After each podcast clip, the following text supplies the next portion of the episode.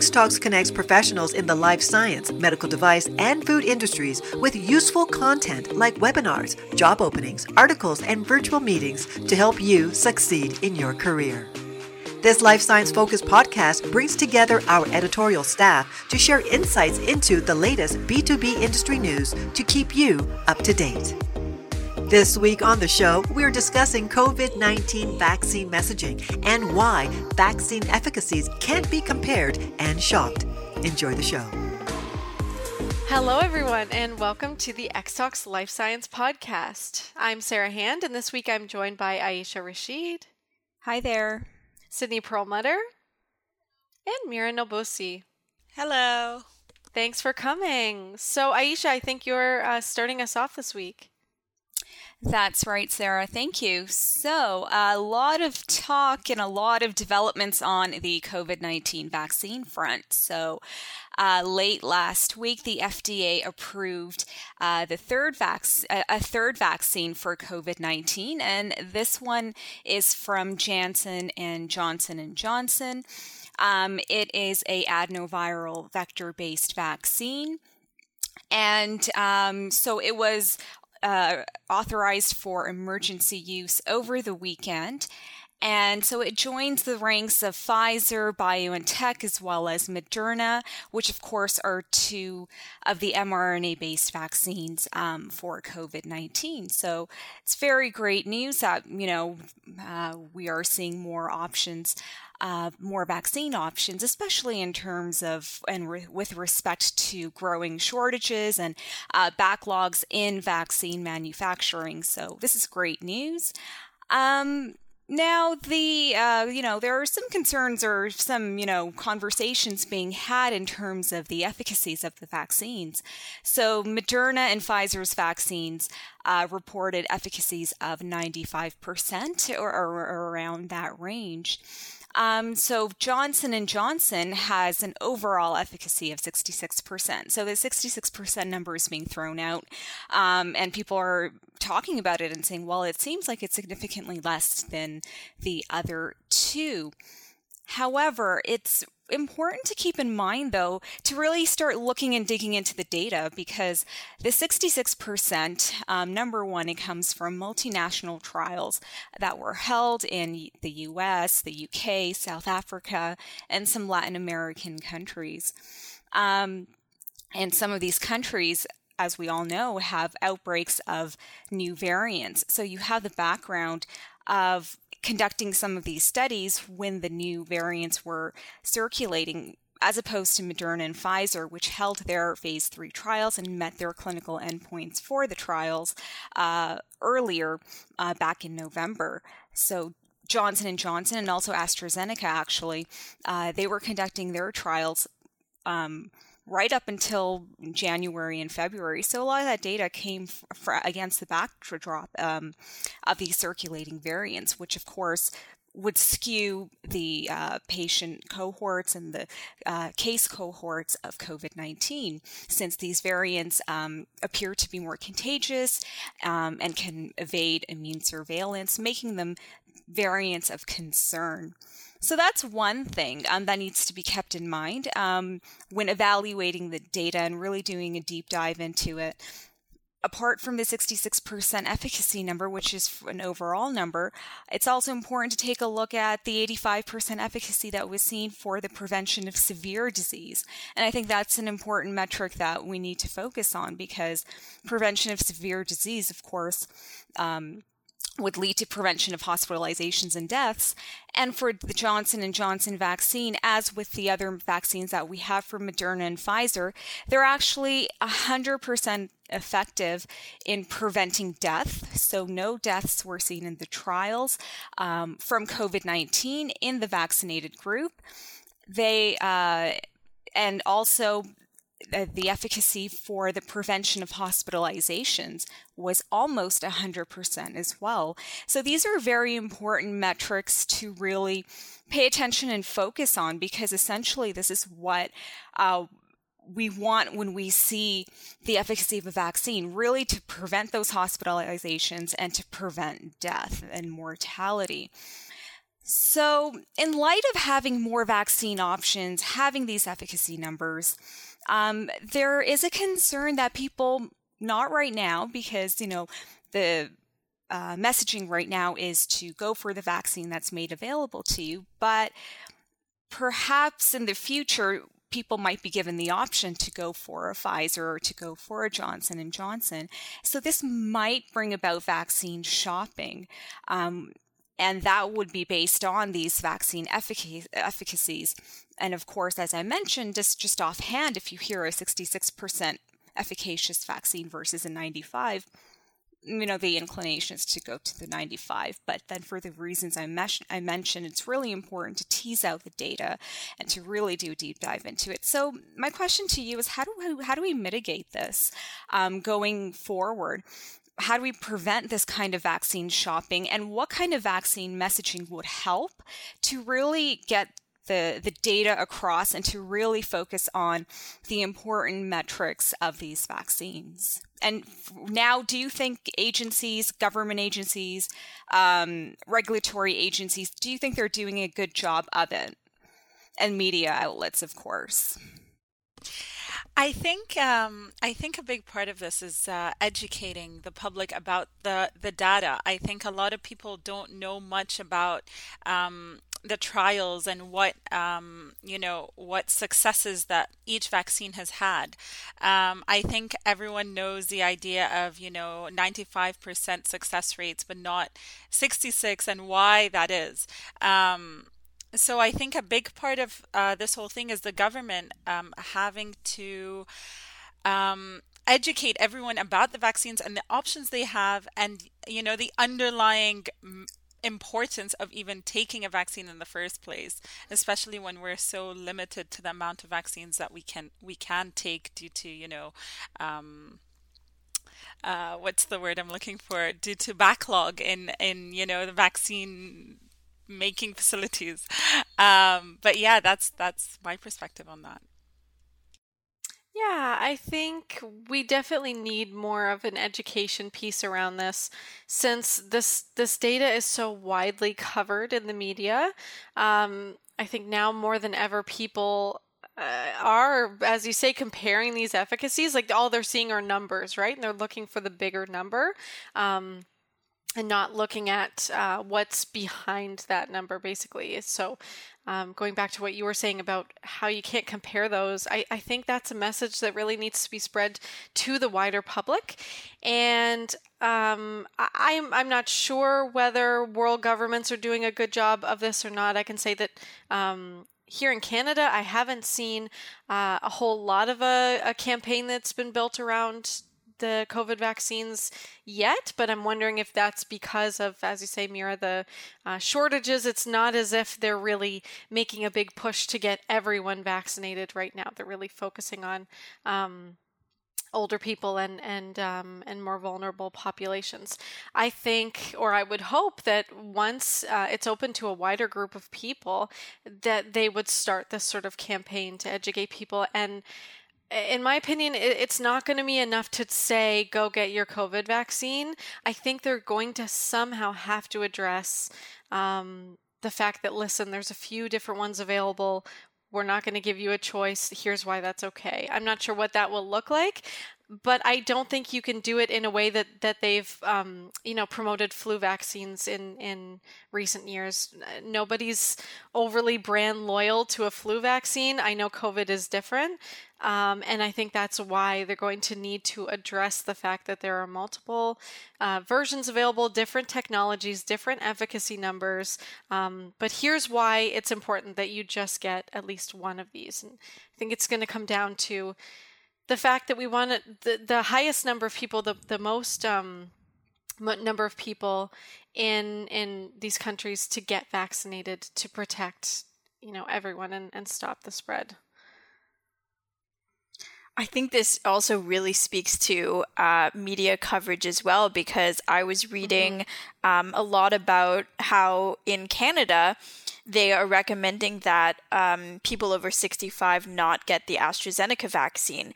And oh. my first oh, initial yep. thought before actually opening the article was, maybe they tested it on them and it's more it's less effective or something like that that's just the first thing that came to mind but actually it was because of the exact opposite they didn't have enough data um, mm. on on people over 65 with the AstraZeneca vaccine. So it really speaks to we really have to not just read the headlines because numbers are just numbers and they don't mean anything until you actually investigate, as you were saying. So Mm-hmm. It's really important that we also educate ourselves uh, from what's out there right now, because I really didn't know much about um, why the Johnson and Johnson vaccine was less effective. But you explaining it would make me feel totally comfortable taking that vaccine if that was my only option as well. So I think any rational person when given the information would be okay to take it and so i agree it's it's probably best not to shop around and be loyal to a brand and just at this point be lucky enough to just get whatever vaccine that we can given mm. the shortages mm-hmm. Yeah, absolutely. And that's a great point regarding the media. You know, those headlines can be very sensationalist, uh, of course. And so it's really important to, to um, dig deep into the data. However, do you think you know, presenting people with with too much data, you know, throwing all of those FDA guidance documents to them. Of course, you would, you know, uh, pared down. But do you think there's such a thing as too much data or data data overload? How do we strike that balance? Um, yeah, definitely. I think there isn't a whole lot of. Um, the guidance that that comes along with these articles that are written. So I think it's great that we have so much, you know, freedom of information and and freedom of the press. But um, particularly during COVID, I, I, think we've seen that people have really gotten information overload, um, and and really been burned out um, from that information. Yeah, I, I think the other thing is if you compare these COVID vaccines um, to what normally happens in a healthcare setting, uh, I, I, think it's not so outside of the realm of possibility that you wouldn't get to choose what vaccine you're getting. Like, I think a lot of people are kind of wrapped up in this idea of, as you say, I, I want to get the vaccine with the highest efficacy. Of course, everyone wants that. Um, but we do also need to kind of leave this up to the healthcare professionals I think that are making these decisions. So like if you were to go into your doctor um, complaining of, of some problem, you might say, Oh, I heard about this drug. Is that right for me? That's certainly what the drug companies would like you to do. But at the end of the day, it's going to be down to your doctor to prescribe you something that he or she thinks is most appropriate. So um, I think that's another thing to keep in mind. People definitely need to have uh, um, a handle on their own health care, and, and certainly the patient gets a decision.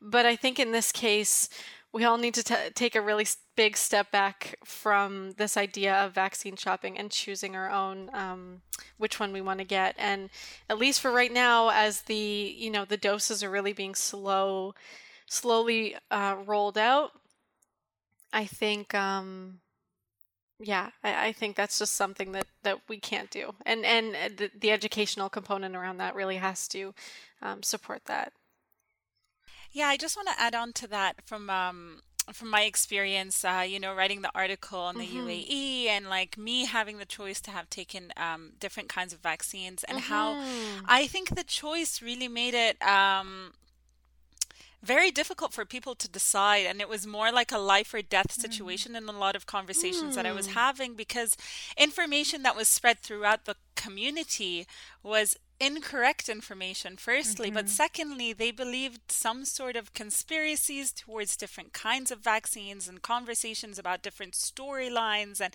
none of it being factual i think people um, in the past we've just been you know we've been told you know get the flu shot not to eliminate getting the flu. But now it's like you can get the vaccine if you want to, and here are your choices. Giving people choice, I think, is like as much as we want to, you know, have the ability to choose freely. I think in this scenario, either one, we must educate better about the different choices that people have mm-hmm. and debunk any sort mm-hmm. of um, fake news in a sense and then secondly is sort of you know telling the health health ministries to be like you know, to curb this horrible time in our lives, we need to take a vaccine. And so, whatever vaccine that's available to you, just take it kind of scenario, I think, is like a main thing here with the idea of, you know, shopping for your vaccines in a sense. Mm-hmm. Um, yeah. I agree. I feel like uh, government officials and even uh, healthcare agencies and officials they're kind of treading, you know, this kind of fine line where they don't want to impose um, mm-hmm. you know, or mandate vaccines for people, um, just in light of everything that's been going on with the pandemic. But at the same time, of course, you know, we need this protection for ourselves and, you know, to get out of this pandemic. So I think they're really tiptoeing around this. Um, although yeah we see campaigns for the flu shot for shingles you know yeah. and i think that kind of educational component sarah as how you were saying needs, needs to be really integrated into um, you know, a campaign for COVID vaccines, just explainers on the differences between the vaccines, why the efficacies may be different, and why mm-hmm. they can't be compared. Um, there's some hesitation on the part of, uh, you know, governments and, and healthcare agencies for some reason to really not, you know, not push vaccines, but push the information, I think, which is yeah. important. Definitely, and and that's really interesting to hear your um your opinion of that, Mira, since you've you've received the vaccine yeah. as well. I kind of thought you'd come down on the side of, you know, it was nice to have that choice, and maybe people should have choice. But um, yeah, it's interesting to hear your experience in having to make that choice and, and yeah. having it feel like mm-hmm. um, a lot to, to put on, on you as the person kind of getting the vaccine. So oh, that 100%. yeah, really like it was even it was even like um kind of like uh I felt excluded in a sense because I decided to take the Pfizer vaccine. Mm. But the majority of people in Dubai were taking the Sinopharm one because they just believed that, you know, traditional vaccines would be the way to go. Mm. So every time I would, you know, bring up a conversation about COVID, for example, and I'm like, oh, yeah, I'm waiting for my second dose of Pfizer, it was like, whoa, you're taking Pfizer? Like, why would you do that? And I'm like, wow. why wouldn't I do that? You know? And it was just, yeah, it was just like there was a lot of conversation about um, the reasons I chose a specific vaccine,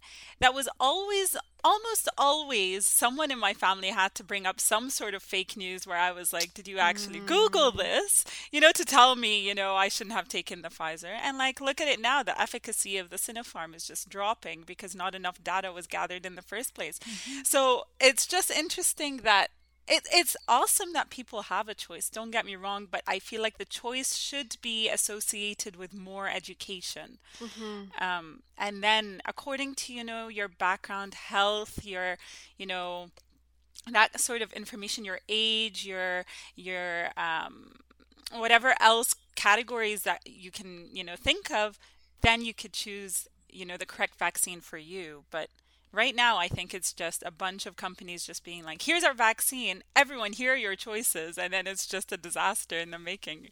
Um, but yeah. Yeah, it's really interesting, and uh, I think it's really unfair to uh, to ask people to make those choices without the uh, education and information, as mm-hmm. you're saying. You 100%. know, amidst all of this circulating misinformation on top of it. So I think uh, that that's a really unfair burden to put on people, and I think that really uh, really lies on governments. Um, healthcare agencies and the media to do a better job of communicating and messaging um, regarding the vaccines. Yeah. Right, and the numbers are always changing, right? As new data data comes out and becomes available. Um, so every you know few days or few weeks, when um, when we report on on new numbers, I mean it's it's overwhelming for us, and we're the ones that are writing about this kind of stuff. I mean, I can't imagine um, just you know somebody trying to keep up with the news of this and trying to make decisions for their family on on which one uh, would be best for them uh, when it becomes available it's it's that's too much. It, yeah definitely too much to ask i think. So um, that uh, it'll be interesting to see how how world governments make these campaigns and um, and which ones are most effective. And, uh, and you know who knows maybe a, a, little while down the line, it'll come out that one vaccine is better for a certain age group than another. I'm not sure if that's some sort of data we'll be getting, but as Sydney was saying, you know, they were they were um, not recommending that older people get the AstraZeneca vaccine, and maybe there'll be more info that will come out um, on that as time goes on. So yeah, that's a really interesting point because. Um, uh, in the UK, they had this same recommend- recommendation for the AstraZeneca vaccine for it to not be administered to people over the age of 65. But